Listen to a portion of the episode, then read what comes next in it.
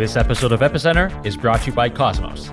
Cosmos is building the Internet of Blockchains, an ecosystem where thousands of blockchains can interoperate, creating the foundation for a new token economy. If you have an idea for a dApp, visit cosmos.network slash epicenter to learn more and to get in touch with the Cosmos team. And by Vaultoro, the gold hedging platform for the crypto community. Trade gold to Bitcoin instantly and securely, starting at just one milligram. Go to vaultoro.gold slash epicenter to get early access to their V2 platform and to start trading. Welcome to Epicenter. I am Friederike Ernst. And I'm Meher Roy. And this is episode number 295. We have a short announcement to make. Um, there will be a conference in Berlin during Berlin Blockchain Week this summer. It's called DAppCon. Uh, you can find it online at dappcon.io. Uh, it's August 21st to 23rd, and there is a discount code for Epicenter, uh, Epicenter listeners. Um, the discount code is Epicenter DAppCon 2019, uh, and it gives you a 20% discount. Um, several of the hosts will be at uh, that conference um, and will uh, moderate panels. Um, and we will also record a second edition of Epicenter Live with um, Sunny, Sebastian, and myself. And uh, d- d- d- just from the feedback that we got, that the last one at the Interchain Conversations um, was super. Cool. So you're one of the organizers for DAppCon, right, Friederike? Yeah, so Gnosis is Gnosis is organizing it, um, and it's um, a proud member of Berlin Blockchain Week. So a ton of a ton of other things are happening in Berlin at the same time or just before or after. So there's the Web3 Summit, um, there's ETH Berlin, there's DAOCon and Meta Cartel, and uh, it'll it'll be a, a, super interesting week starting in starting August 19th. So if you can make it to Berlin, absolutely do come. Um, Berlin is also a fantastic place to be, particularly in summer. Yeah, I regret I won't be able to be there, but it seems like an exciting conference. yeah, now moving on to our guest this time around we are going to chat with Robert from the Compound Protocol. He's one of the he's the founder of the Compound Protocol. I'm sure many of you know about Compound, but it is a money market on the Ethereum protocol. You can furnish your assets that are just sitting there, like Ether, DAI, BAT, to compound and earn an interest rate. And then you can also do collateralized borrowing. So if you have supplied assets to the compound protocol, you can borrow against those assets as well. It is a um, super interesting use case because there is there's no way of earning interest currently, or no no major way of earning interest on um, on crypto assets that people hold, um, and it was a much needed building block of the DeFi ecosystem and uh, caught on um, amazingly quickly. So, without further ado, uh, we'll give you the interview that we had with Robert Leshner, the CEO. So today we have uh, Robert Leshner, who is the founder of Compound. Compound is this fascinating money market protocol in, on Ethereum that allows people to make interest on the Ether, DAI, 0x, BAT, and other tokens. Robert, welcome to the show. Thank you. Excited to be here. So, I'm, I'm curious to, to know your story, Robert, of how you entered the cryptocurrency space and what l- led you to build a money market protocol. So I've had a slightly long journey. So I originally noticed Bitcoin in about 2011 um, while I was working at first a bank and then a wealth management business as an interest rate analyst and economist. Um, and I was dismissive at first. I said, "Oh, you can't create money. Um, this will never work." Um, and my, my first attitude was one of uh, hostility. But as it began to prove itself in the wild for a while, I re- eventually became interested in actually mining and participating in um, the growth of Bitcoin. I learned a lot. I was lucky to have probably have broken even on my mining hardware. Um, but it got me interested in what cryptocurrency was possible um, to create. Then, when Ethereum came out, I was also initially dismissive. Um, I thought that it was an order of magnitude more complicated than Bitcoin and couldn't work either. Um, and so I, you know, stopped paying attention to it for a while until the DAO hack um, immediately caught my attention. in some ways, I thought it was a positive that you could create an organization on top of Ethereum um, even while flawed and even while you know having issues, it proved that there was something possible um, that we could create decentralized autonomous organizations, financial markets, assets, and entirely new economic functions. And I was immediately hooked. And then, like a money market protocol, there are not too many entrepreneurs working on money market protocols. So why why money markets? Well, in the real world, you know, money markets are one of the most boring financial instruments. But I, I think when you know it comes to crypto, they're one of the most interesting um, financial markets, simply because it unlocks um, so many more applications and use cases. Um, just having a boring, liquid, short-term, risk-free rate, while it's not sexy, um, it's fundamentally important as a composable structure for other use cases. So when when did you start creating Compound? So I started creating Compound in the late summer of 2017. Um, I began raising capital and hiring a team, really with the idea of exploring whether this was even technically possible and feasible. Um, at the time, you know, not many applications had launched on Ethereum um, of significant complexity, and I wasn't even confident that we'd be able to technically create a protocol like this. Interesting. So, um, c- can you give us a brief overview of what Compound is and how it works? So, Compound is what we think of as a liquid pooled money market where there's an interest rate set by market forces, and anyone around the world can participate in this market by supplying assets to it um, and earning an interest rate, or borrowing assets from it and paying an interest rate. Um, the market is designed to replicate um, the equivalent of an overnight rate in that um, it's designed to have no credit risk and it's designed to be liquid and it's designed to fluctuate relatively frequently. Just for reference, could you explain to us how money markets work in the traditional financial ecosystem? So, in the traditional financial ecosystem, um, money markets are really a set of instruments um, which have very limited credit risk and that have interest rates that closely mimic uh, the short term interest rates.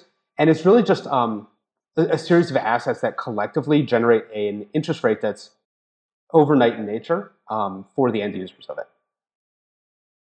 And so, like, what kind of entities need a money market?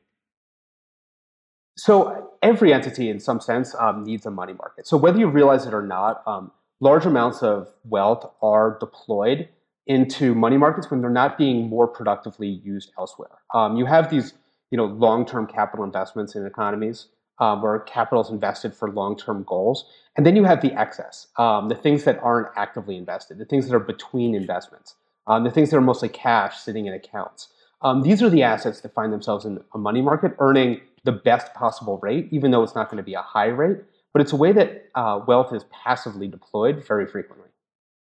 So how how does it work in practice? So say I have five ether sitting um, in my account. What what would I do with it? So what you would do with five ether is you would send it to the compound protocol. Um, you don't specify a duration that you're supplying it for, and you don't specify an interest rate that you're willing to accept. You're simply supplying it and earning the prevailing interest rate, whatever that might be. And it might be a very low interest rate if there's not a lot of demand for ether. It might be a high interest rate if there's a lot of demand for Ether, but you're basically passively accepting the prevailing terms of the market. And then essentially, there are a bunch of users that are supplying Ether to the protocol. So, this is some kind of pool of Ether that is held by the protocol. And then the protocol lends it out to other money market borrowers.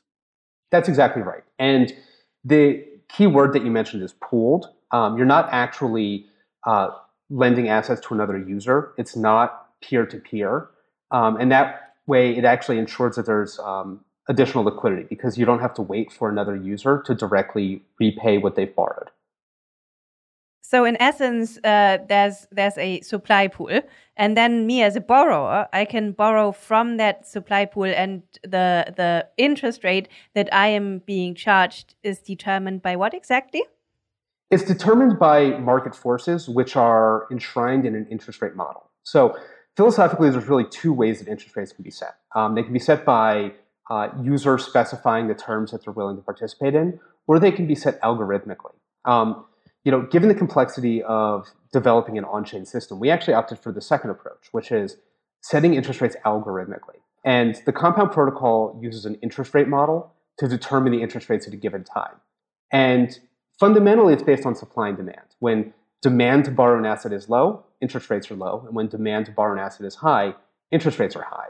And at any given point in between, uh, given the preferences of the individual users, you get an equilibrium interest rate. If it's too high, people stop borrowing and it goes down. If it's too low, people are attracted to the market and it goes up. So, would it be fair, in your opinion, to say that um, that compound to money markets is very much like Uniswap to exchanging tokens, in that there's um, an algorithmically governed automated market maker for, for the interest rate or the exchange rate, um, and uh, there's not really someone who's actually making setting the rate other than that automated market maker. That's exactly right. Yes, it's extremely similar to Uniswap in a lot of ways, in that um, the system functions without um, an order book at all. Um, you know, Uniswap functions without an order book for trading, and Compound functions without an order book for interest rates. But th- does that also mean that the I am never guaranteed a set interest rate, neither as a lender nor, nor as a borrower? Um, I can I can o- only know what the current interest rate is, but it could change either way after even a few blocks. That's exactly right. Yes. So that's the one thing that you're giving up control of when you use Compound versus um, a system that has duration. In some sense, you're basically because there's no duration to your participation. Not saying I'm going to lend for 30 days or I'm going to borrow for 30 days. You're basically um, taking the best prevailing terms every 15 seconds, and so this can fluctuate um, as the markets get larger and have more um, supply and borrowing in them, the interest rates become significantly more stable. But in the short term, it is a little bit unpredictable. I think over time, this will continue to improve, and we've seen tremendous um, stability increases as the protocol has um, existed for longer amounts of time. But you're right, there's no guarantee. Do you think this limits the number of use cases in some sense? Because I wouldn't, for instance, I wouldn't use it for, for financing my house, for instance, right? Correct. Um, it's less useful for certain use cases and more useful for other use cases. So it's less useful if you're making a long-term purchase or investment. Um, it's just a terrible way to finance something. Um, just like you know, in 2008, you know, people who were using variable rate financing for their mortgages, um, you know, were dismayed when interest rates changed. Um, variable rate financing is not great for long-term um, uses.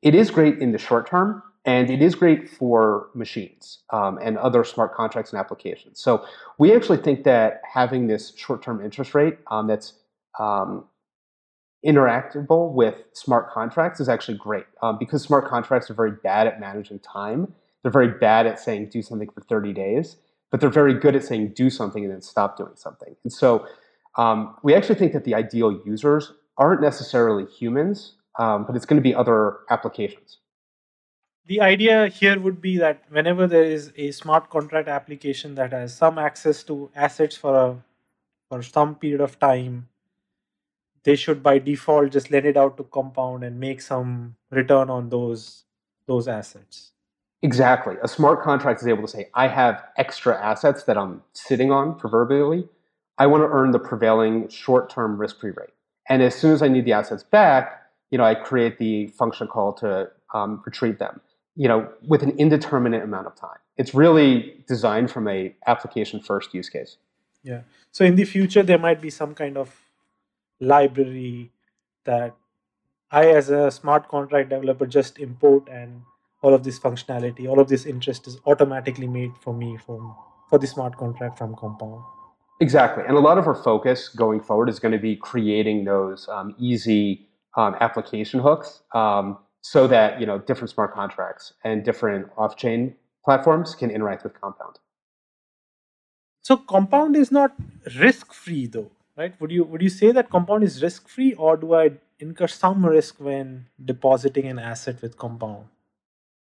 Well, it's designed to be an approximation of the risk rate. So, as with any smart contract platform, um, there's always the risk of um, code vulnerabilities. Um, the protocol has been audited um, the code was um, went through formal verification, but as with anything involving smart contracts, there's non-zero risk. Um, our goal is to minimize that uh, to zero as much as we can, but it is, you know, non-zero. Um, it took, you know, probably close to 10 years for people to say that Bitcoin um, is safe, um, fundamentally at a protocol level. And I think it's going to take the same thing with something like Compound, where, you know, one month after launch, you know, there's questions about its code integrity.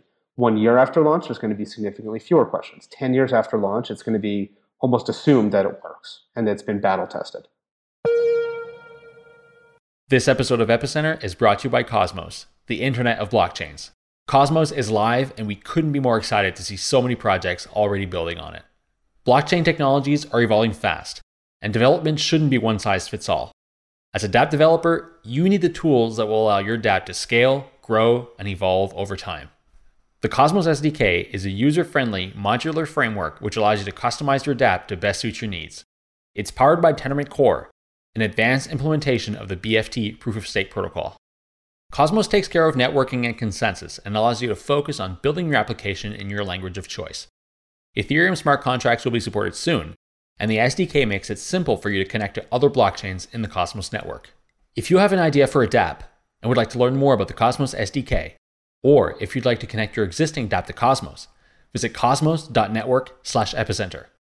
For Epicenter listeners, the Cosmos team will reach out to answer your questions and help you get started. We'd like to thank Cosmos for their support of Epicenter. There are two ways in which um, loaning money or tokens can, in, in, principle, go wrong, right? So basically, you need to collateralize those borrowers. So this is something that we haven't talked about yet. So you need to put up um, in excess of 100% of the thing that you're bo- 100% uh, of the value of the thing you're borrowing in in some other token. Um, so what actually happens if um, this falls below a certain threshold um, is my first part of the question. The second part being, um, if I actually lend out my money on Compound, so if I'm a supplier, am I always guaranteed that I can get back my tokens at any point in time? That's a great question. So um, there's really two pieces there. The first one is is there the risk of a borrower defaulting? So the way the compound protocol works is you have to maintain excess collateral in order to borrow from the protocol. Um, anyone who's going to borrow from the protocol puts up a multiple of what they're borrowing. It's similar to how Maker DAI backs um, MakerDAO backs DAI. Um, it's similar to how a lot of other systems work, um, and that creates a significant um, risk buffer to prevent users from at any point having borrowed more assets than they have collateral in the system. Um, Compound V1 ran from September of 2018 to present and didn't have any events where a user uh, defaulted on their borrowing. Um, the excess collateralization, at least over the past year, was enough of a cushion such that even if the value of what someone has borrowed has gone up or if the value of their collateral has gone down, um, the system itself is still completely safe there's always the risk that you know the market doesn't liquidate them fast enough. Um, we've created an, an, incentive mechanism where the community is incentivized to rapidly liquidate users if they have um, once they have uh, less collateralization than is required. Um, and that system works relatively effectively. Um, we've seen a variety of bots and software packages and different users participating in the liquidation process, but it's incentive driven. It's not um, it's not a guarantee. And it's worked flawlessly for the past year, but it's not a guarantee that it always works in the future. And uh, the second piece of your question was Is there the ability to always get my assets back? Um, so that goes to liquidity. So the compound protocol incentivizes, but also does not guarantee liquidity. So it's possible, theoretically, for every single token in a market to be borrowed. Um, and when you want to withdraw your supply, every single token has already been borrowed. Um, that's theoretically possible. What the protocol does to prevent this is it uses this interest rate model. And the interest rate model says the less liquidity there is, the higher the interest rate is. And the more liquidity there is, the lower the interest rate is. And when liquidity becomes scarce, interest rates go up, attracting um, new supply and incentivizing the repayment of borrowed assets. Um, and we've seen this play out again and again and again um, in the markets um, from V1 to present. Whenever there begins to be a scarcity of assets, interest rates go up and it attracts new assets. Um, and it, it's a really elegant and beautiful process to watch. Um, when there's a short term spike due to borrowing demand, um, over time the interest rate returns right back down to the equilibrium where it is intended. Is there a floor and a cap for the interest rate? There is. So the interest rate model um, does have a minimum and a maximum parameter to it. And it's basically a straight line between the two. And there is a cap, so the smart contract can read on chain exactly how the interest rate model works. Um, and it is defined, you know, in smart contracts.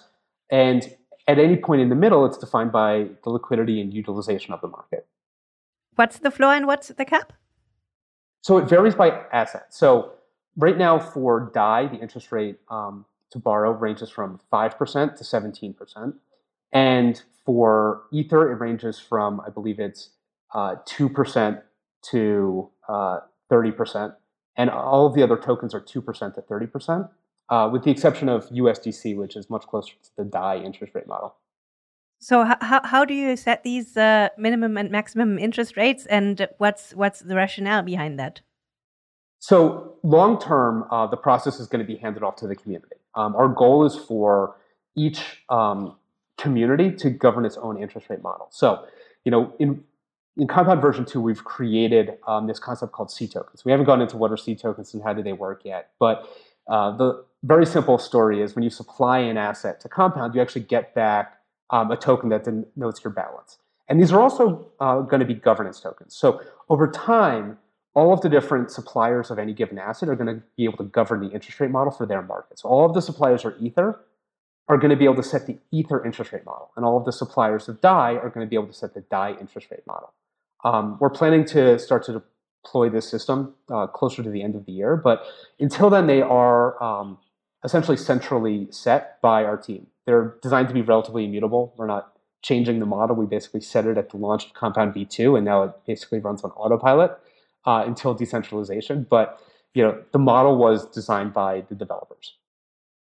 When I looked at Compound as a supplier, and this was a while back, uh, it was very attractive to supply DAI, but not so attractive to supply Augur or BAT.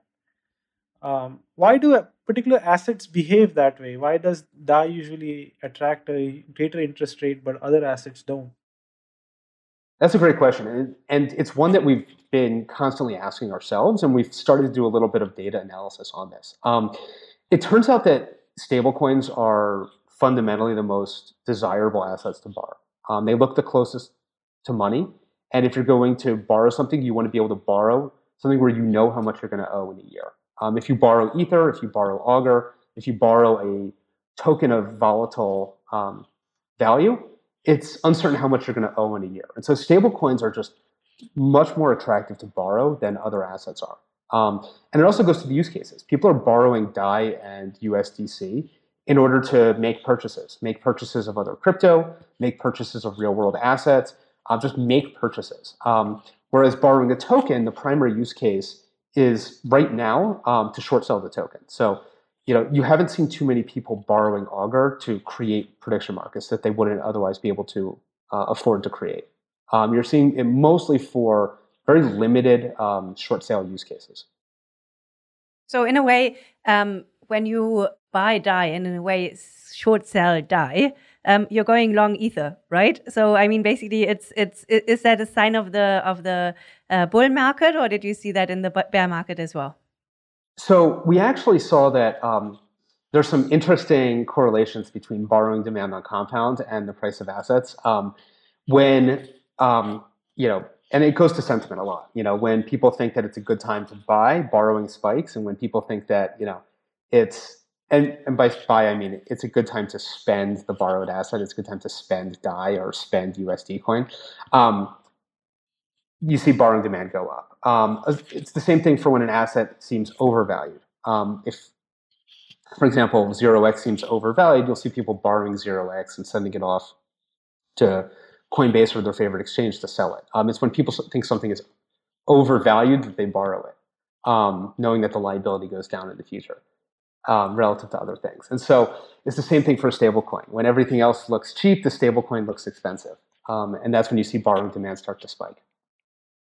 Super interesting. So, um, what was the rationale between not actually putting the base rate at zero? So, I mean, wh why why is there why is there a um, couple of percentage uh, floor implemented? Because if it sounds like um, you guys are um, big believers in the markets, uh, and this seems like something that, in principle, the market should be able to fix. No. Yeah, you you would think that um, the model should theoretically start at zero percent, um, but we know that the um, model at the end of the day is designed to find an equilibrium, and the model doesn't have to start at zero. The model can start at two percent for most assets, um, knowing that there should be some non-zero cost to borrow the asset. Um, otherwise, incentives actually start to break down a little bit the other way. Um, if there's you know if it's too easy to borrow an asset, eventually it, it creates perverse incentives, and so we wanted there to be some floor in general um, for borrowing costs, just because we think it leads to a healthier model. But when uh, the community takes over the interest rate models, we'll see people potentially set the floor at zero. That'll be exciting to watch. Yeah, that'll be super interesting. So, um, I mean, if you look at if you look at the legacy banking world currently, at least here in Germany, if you take out a loan against a house, you're you're actually you're looking at um, an interest rate on the order of one percent fixed for 10 to 15 years or so. Um, so, wh why are the interest rates you see on compound larger than what you see in the legacy world? That's a great question. Um, I think it comes down to the fact that compound fundamentally allows you to borrow assets using other crypto assets as collateral. And this opens um, users up to non bank lending. Um, and it really is a great service for people who aren't currently a part of the normal banking world, who don't have access to 1% mortgages to borrow. Um, houses are very known and understood high quality collateral. Crypto is not considered to be that high quality yet, so the interest rates are going to be higher. And it's also because it's an um, it's it's open to users who otherwise wouldn't even be able to borrow, um, if not for the crypto that they have. That's a great pitch. But do you think that actually ref- that that that is informed by the people who are currently using Compound? Are those people who wouldn't be able to get a, a mortgage on a house? Well, it's people who wouldn't be able to take out a mortgage on crypto. Um, if you're buying a house, then yes, you know, you know, it's very easy to finance a house because a house has you know a very predictable value.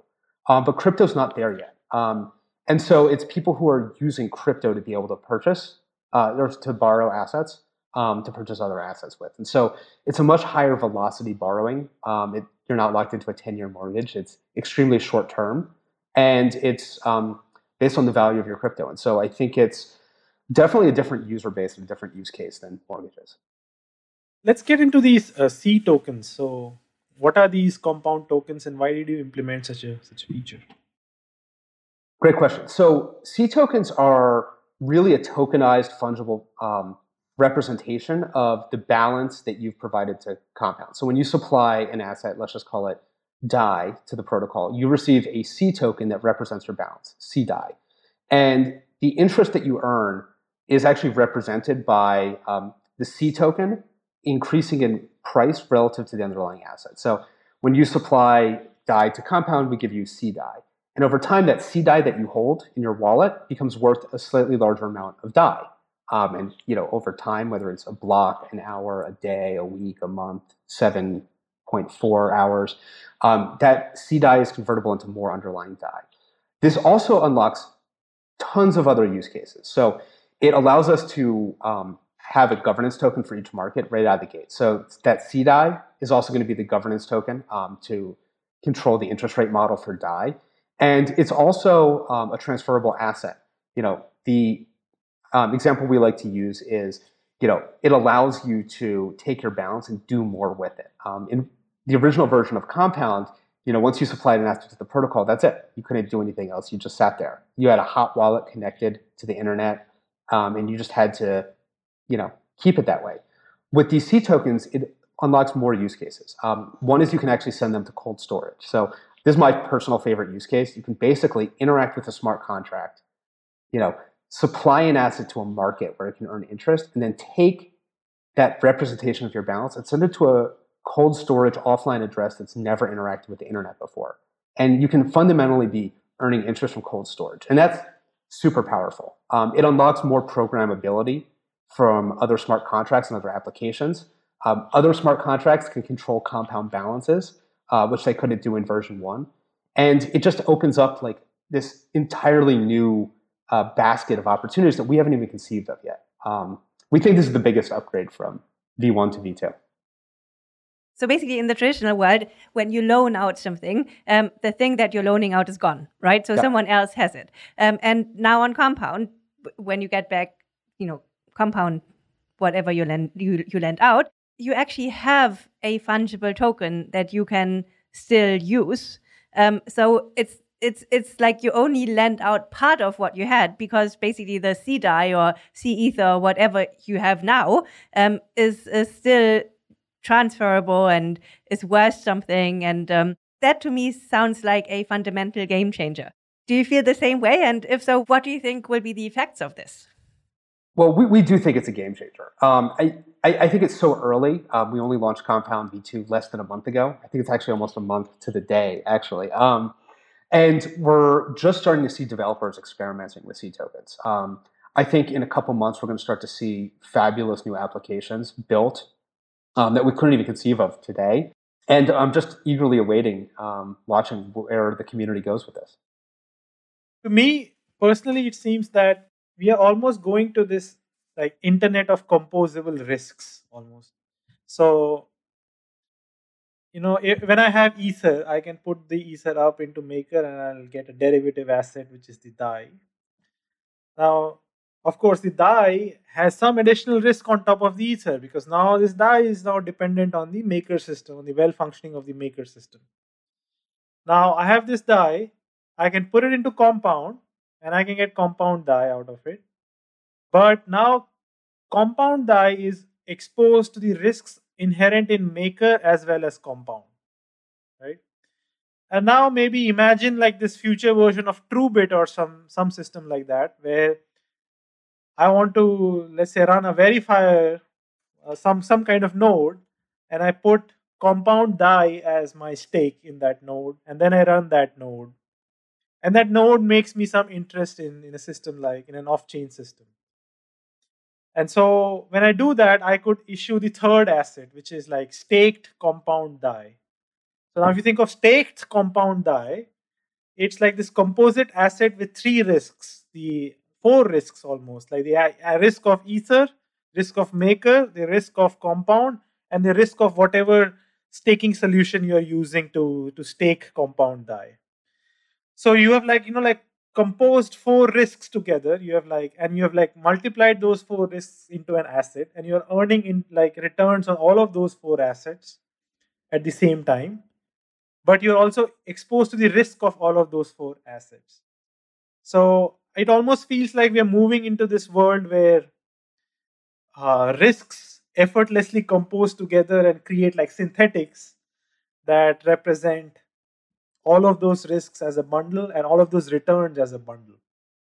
Absolutely. I mean, I, I think that each of these layers, when composed together, can either add or remove risk, right? So you're adding the risk of each platform individually. Um, when you create the system that you described, you have the risk of Maker, um, and there's risks associated with Maker. You have the risk of Compound, and there's risks associated with Compound. There's the risks of TrueBit, and there's you know associated ones, but they can also offset each other in interesting ways. Um, where it's possible that two layers in conjunction are actually a better asset with less risk than either of them individually. Um, a great example would be, you know, if there's a layer that's just buying insurance, um, it's possible that that insurance is a waste of money, and you know the event never occurs. But by combining it with compound, there's income that offsets the cost of insurance. it's possible the net product of those two layers um, is less risk and more upside. And I think all of this is in just such, such an early chapter that we're going to see, you know, a thousand new experiments um, composing different layers together and experimenting with the use cases to come up with systems that are fundamentally um, creating value. And that's going to be really exciting to watch. Do you think this will change the concept of what money is? Because basically, to us, money is something that's fungible, right? Something that has no inherent value, but something that you can exchange for a lot of other things. But now that you can actually lend against anything for anything else, more or less, or at least I guess that's the future vision. Do you, do you think this somehow makes money as a fungible um, thing obsolete? I don't think it makes it obsolete. Um, I definitely think that you know we still think of money as this sort of like base unit, right? Um, where we still think in terms of euros and dollars fundamentally, and even if we're like using crypto assets um, to exchange value, I think in the back of our minds, you know, we still go back to euros and dollars. And so it definitely um, creates, you know, more money-like properties for every crypto asset. You know, eventually, you know, Augur tokens are a little bit closer to money than they were, you know, a few months ago. Um, but I don't think it truly puts them on the same footing as money. Um, it definitely just makes everything a little bit more fluid and liquid, and you know, uh, easier to use. Many things are indeed much more fluid than than previously. So basically, if if you if you borrow against something, that you you run the risk that the interest rate on that actually changes substantially. So am I warned in any way if if I borrow an asset and the interest that I'm being charged just increases by um, by a large amount? So the base protocol um, is just a series of smart contracts. And what's great about having an open protocol is that anyone can build new experiences on top. Um, what you just described is an awesome product idea. And I hope that someone in the community out there builds an application to interact with the Compound protocol that does exactly that. That builds in offline communication systems with you, maybe through text message or email alerts, that does something like this. Um, you know, the base protocol doesn't. Um, it doesn't have this sophistication of product. It's really just fertile ground for developers in the community to build experiences like that. Um, it starts off as a very, you know, simple series of smart contracts, and eventually will be, you know, a beautiful series of applications like you just described. If you're holding a significant portion of your net worth in crypto, you're probably waiting for your portfolio to moon at any time. But holding crypto doesn't mean you should be irresponsible in the face of volatility risk. That's where Vaultoro comes in. Vaultoro is the leading gold hedging solution for the crypto community. And as a stable asset trusted for millennia, gold is the perfect long term hedging solution. And at Epicenter, we've been using Vaultoro since 2014 to protect a portion of our company's assets against volatility. Now, you might ask, why not use a stablecoin, Seb? Which is a great point, and don't get me wrong, stablecoins are great and a real benefit for crypto adoption.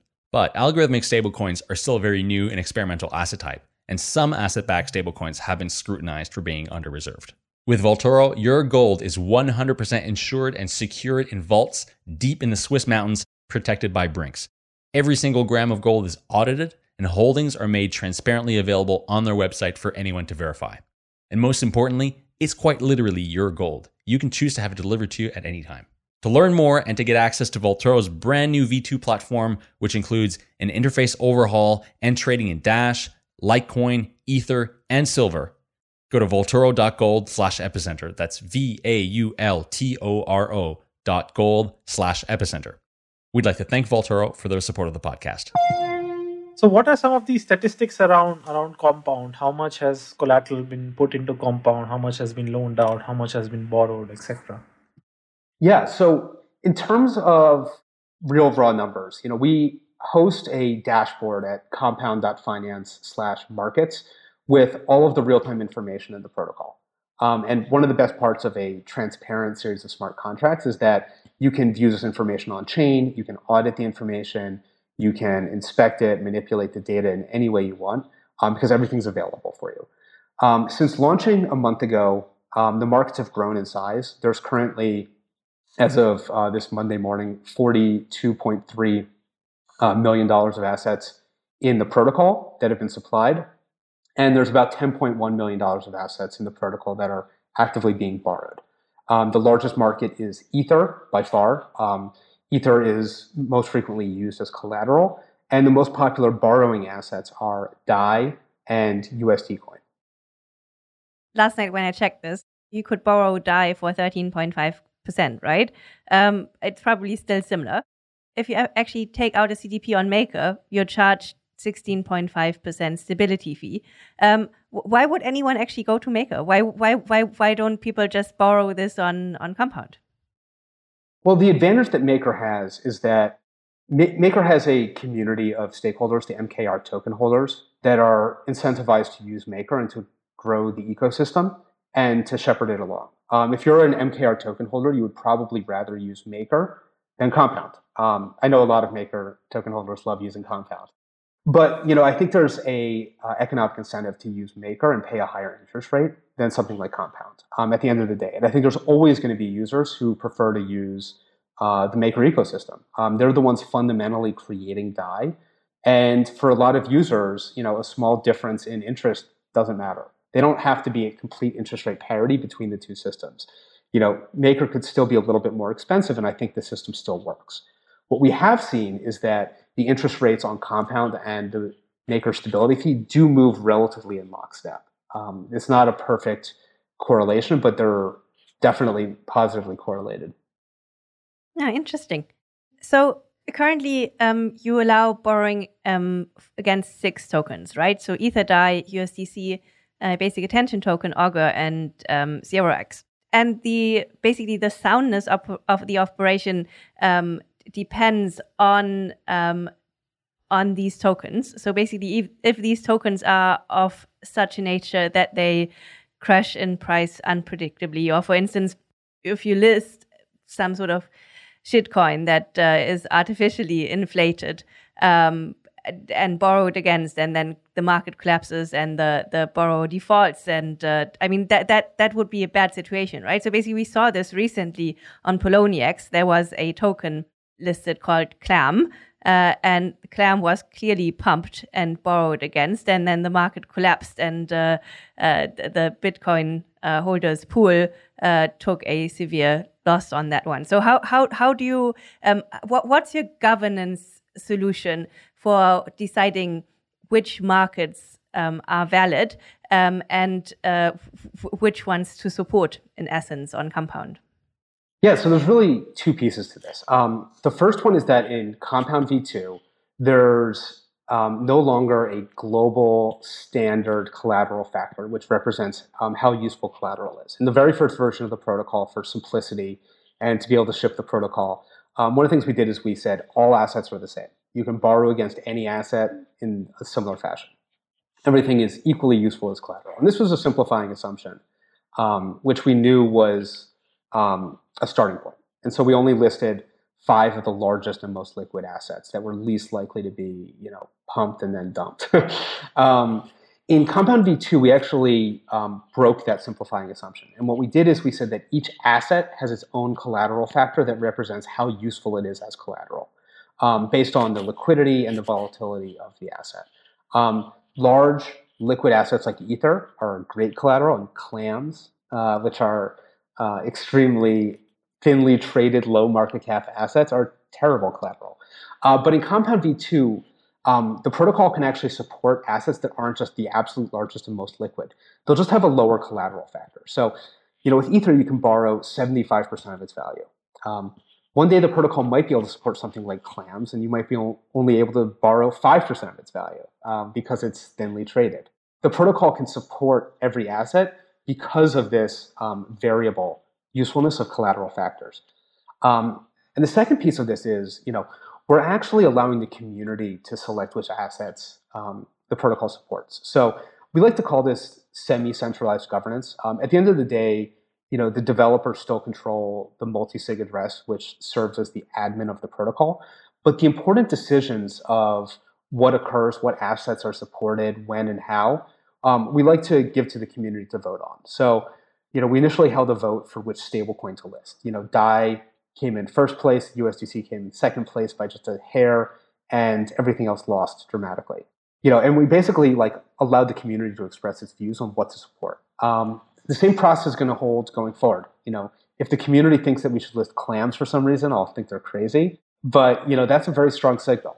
Uh, it doesn't mean that it has to be useful as collateral. And you know, an asset can even be supported without it being collateral at all. We can create a market for clams. You just can't use it as collateral. You can borrow it. There can be an interest rate.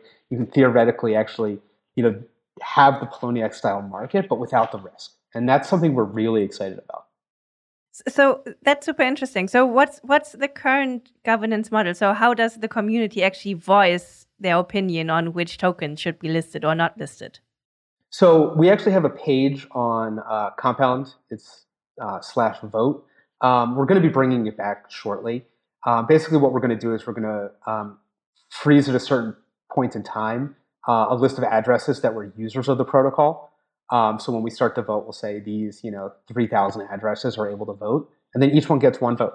And we basically allow them to vote on a list of assets, you know, similar to how some exchanges have let people vote for which asset to list. And it's a very similar process. Um, people sign a transaction with their key, um, basically saying, you know, I vote for this asset, but the whole thing is productized in a very simple web interface where you just click a button and it signs the message and it says, I vote for Maker to be the next asset. In many of the governance questions around Compound, the emphasis should is to have users vote like the holders of c tokens can can vote and do something or the users of compound can vote to list assets why push these decisions on the users rather than let's say uh, create a compound token and have the holders of that token be be responsible for these decisions are users the actually the best class of people to be making these decisions I mean, that's a fantastic question. Um, the answer is we're not sure yet. I mean, it's still so early in governance. I think Maker is the first example of a widely held governance token that gets used by the community. Um, and we're just watching this really unfold. Um, I'm extremely excited by Maker and that governance token, uh, but we don't want to rush into determining the long term shape and form of the protocol um, until we have a lot of conviction on what it should look like. You know, in some ways, yeah, maybe the system would run better if there was a token, um, but we we haven't made that determination yet. So um, basically, Maker is a formidable protocol, and um, but um, it's well known that there are a small number uh, of Maker whales who um, who have a lot of sway in um, where where the ecosystem and uh, Maker in the ecosystem are going to navigate, right? Is your way of implementing this user voting um, a way of safeguarding against that? Um, and do you hope that this will um, translate into network effects for Compound? Right. So I definitely think that um, it helps prevent against a concentration of power. Um, but it's also you know more advantageous because it allows us to actually change um, how we allow the community to express itself before deciding on any specific path. You know, once you have a governance token, you know its distribution, its ownership, the concentration of power is relatively permanent, and you can't go back from that. Um, you know, we'd like to start off with a much more set series of lightweight approaches that we know can evolve, that we know can change, um, so that we don't wind up with something that's permanent. You know, the last thing you want to do is you know, like distribute something of value or wealth and power and have to change the model later. Um, we'd rather, you know, conduct a series of experiments transparently, you know, hand in hand with the community, figure out what works, and then eventually, slowly begin to enshrine that in product and economics. So currently, one of the big governance acts that need to be done is the is the setting of the interest rate parameters, right? um, and this is done by your firm like the firm presumably controls some some multi-signature account and that is able to set these interest rate parameters uh, that are used by the protocol. Yes that's right. So um, we've designed the interest rate models um, that the protocol uses at launch. Um, these are going to be relatively rigid models until we hand off control to the community. Um, I would like by the end of the year to be very close to having each C token control its own interest rate model. And so, how does that work? So, you have a group of ever changing token holders, and they need to set essentially two parameters on the on the interest rate model, which uh, which let's say is like the floor and the ceiling of the interest rate for for approximation. How does a group of ever changing token holders decide on these two important parameters? It's, it seems like an unsolved governance problem. It is. That's why we want to be careful with it. Um, the thing that gives me confidence is that the incentives are in place for the C token holders to set the correct interest rate model, assuming that they're selfish. Um, you know, if you're a supplier of capital, you want the highest return possible. And the highest return possible comes from the most amount of usage times the highest interest rate. If the interest rate is too high, people won't use the product. If it's too low, you don't make enough money. Um, and there's actually, you know, a um, an equilibrium, to, even for the uh, C token holders, that they're incentivized to do this correctly. Um, I think the model can be simplified a little bit where they just have to express a single number. Uh, what's the you know slope of the curve, uh, so to speak? We can create it where there's just a single parameter that they have to vote on, and from there it could be as simple as a median. Um, it could be uh, something more complicated, but um, I, I, think we can boil it down to a relatively usable experience. Um, and it can start off with just one market being governed by the community. We might say Augur has an interest rate model set by the suppliers of the token, and you know continue to have the other markets um, using a you know semi-centrally um, set interest rate model. Can you envisage a, a situation where basically there are different um, pools with um, different business logics as to um, which collateral to um, allow um, for lending out a certain uh, a certain asset. And I mean, basically, the interest rate will inform itself from that, basically from knowing what the quality of the asset is that is permissible. Do, do you think there'll be different pools with, with different, substantially different uh, interest rates that allow different um, uh, collaterals? Well, we actually want to take it one step further. Uh, so, really long term in, in the governance, what we'd like to do is allow the C token holders themselves to say what's acceptable collateral to borrow from their market. So instead of having globally recognized collateral factors, um, each market is going to be able to express what's acceptable collateral to borrow that asset. And they're very incentivized uh, mm-hmm. to handle that correctly. And so a great example of this is, you know, other stablecoins could be even better collateral for borrowing DAI um, than Ether is, just because there's more price volatility between Ether and DAI. It might be that USDC is you know hyper good collateral to borrow DAI and other assets less so. And so when you actually allow the community to express this granularity, I actually think you get a more efficient system because each market knows um, how it works and they can set their own risk parameters and they're incentivized um, not to accept clams uh, as collateral. And so I think long term, this goes hands in hand with just completely decentralizing the governance um, and allowing each market to really control its own destiny. I, I think there's a larger question here of whether people by and large care enough to make these decisions or whether it's it's it's fair to um, have this be a democratic process um, because for financial um, decisions it always seems to be the case that there are a few people who care a lot and then a lot of people who don't really care. Yep. Oh i agree. And it's possible that we also you know take the lessons of uh, other governance approaches and have a delegated um, proof of stake type model where people just vote for who they want the chief economist in their market to be, where the DAI holders elect a chief economist on a sort of majority rules, you know, way, and then that address gets to set the model. Uh, maybe one day we'll see, you know, public elections held for the chief economist of each market. There's going to be someone who's an expert at Augur. Uh, there's going to be someone who's an expert at DAI. Um, and you're going to see, you know, experts start to control the models, you know, through a delegation uh, of the C token holders. Maybe it'll be exciting like that. We'll see. Wow, that sounds great. Um, so um, there's one last thing we haven't talked about yet in terms of of of the uh, the protocol itself. So there has to be a price feed, right? That actually informs the decision of, of whether li- liquidation can be forced or not. Um, how how do you actually um, how do you obtain this price feed um, and is there a way to manipulate it so basically i mean this is seen even in, in legacy markets that you know you have um, pump and dump schemes to force liquidation through margin calls and i mean even even even in, leg- in legacy markets that are tightly regulated, we see this constantly. So, what's your take on this? Is this a bug or a feature? Um, and has Compound a way of handling this? In the short term, the price feed is relatively simple. Um, it takes a average of prices across Coinbase, Poloniex, Bittrex, and Binance, and post it on chain. And there's some safety mechanisms hard coded into the smart contracts to prevent, you know, uh, extreme deviations in price in the short term, unless there's human uh, manual override and approval. Um, it's a relatively simple system. It still requires there to be an organization, uh, which is ours, that maintains a system.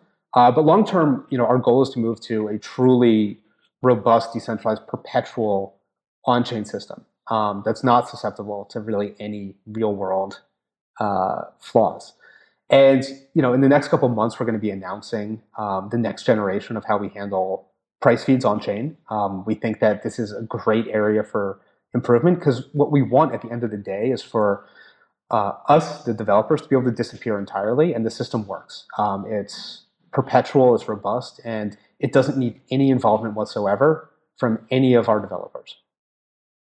Any comments on how this new price oracle system will work? We're we're not gonna um, reveal it yet, but just uh, I will uh, pre-announce it here that something new and big is coming soon. so, um, how is Compound currently um, financed? So, so far, Compound is a venture-backed business. Um, we look like a very traditional Silicon Valley tech company in that there's venture capital firms that are providing us capital to develop this platform. Um, we have not gone the route of creating a token or conducting an ICO, and you know we're following a very uh, boring path so far. And I'm actually curious about sort of the network effects around the compound protocol. So, are there any network effects, and what is the nature of those network effects? Well, I think it's very early in the story of Compound. Um, I, I, think you know it might take a number of years for us to truly be able to answer that question. It looks like there's network effects. Um, the bigger the markets, the more stable the interest rates, and the more stable the interest rates, the easier it is to use. Um, you know, we'll see. I think the biggest network effect is going to come into play when you know we have more markets um, and there's more utility that gets created by having different pairs of assets that you can use. Um, I think if there's 20 assets and the system works, it'll have more of a network effect than if there's six assets. And so I think it's early. Um, you know, I'd love to come back to this question in a year and we'll, you know, compare and contrast today to then. um, so, what's currently your business model? So, right now, our business model is to develop extremely widely used infrastructure for decentralized finance and figure out the business model later. Um, you know, one of the things we are really focused on is creating widely used, dependable, safe financial infrastructure uh, with the Compound protocol. And you know, our our vision is that if you know this can power a trillion dollars of economic activity, there will be a very big business model, and it doesn't make sense to worry about it until we get there.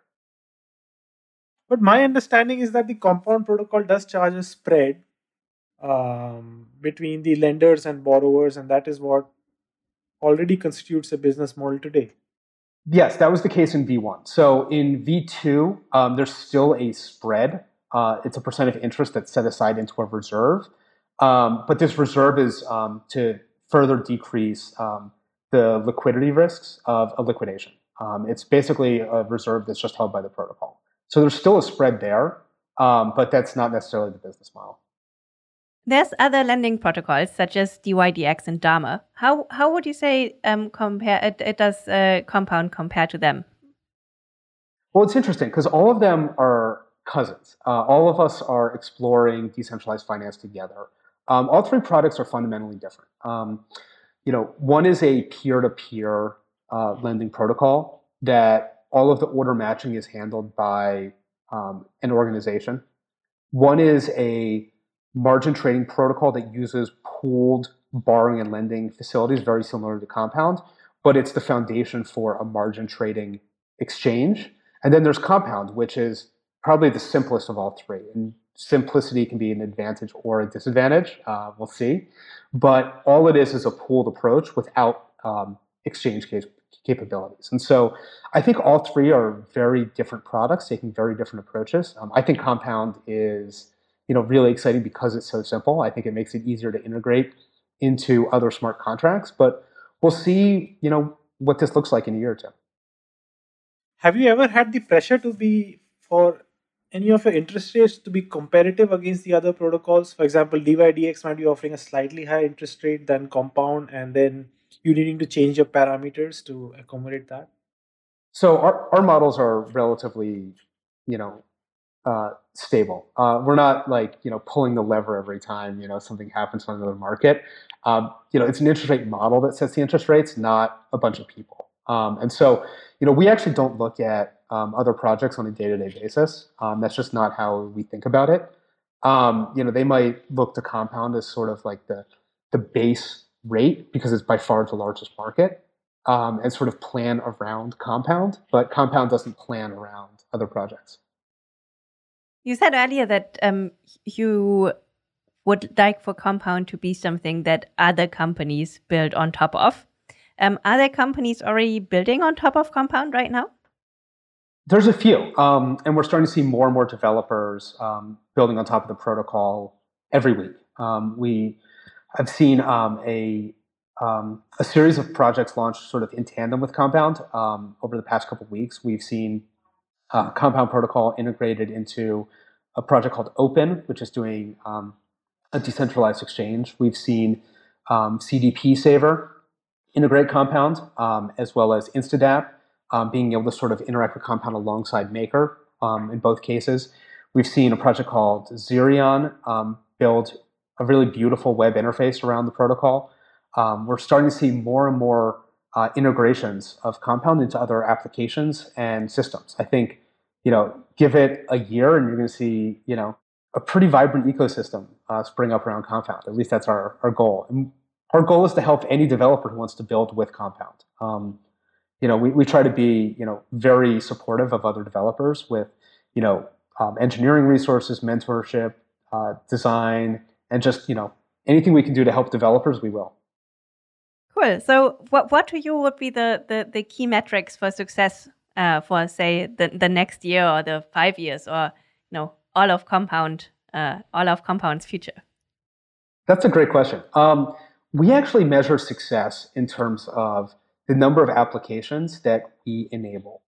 You know, I think at the end of the day, you know, Compound long term isn't going to be used by users going directly to the Compound protocol. I think over time, the Compound protocol is going to be a base layer for other applications to be created, and users aren't going to have to you know fiddle around with the Compound protocol. They'll just go to other applications. And so for us, the success metric is the number of experiences that we enable to get built. Um, you know, pretty soon we're going to start to you know, really start to reframe how we show off Compound to not be Compound, but the project's built on Compound, and that's that's how we think about success. Very interesting. So Compound will sort of recede into the background over time.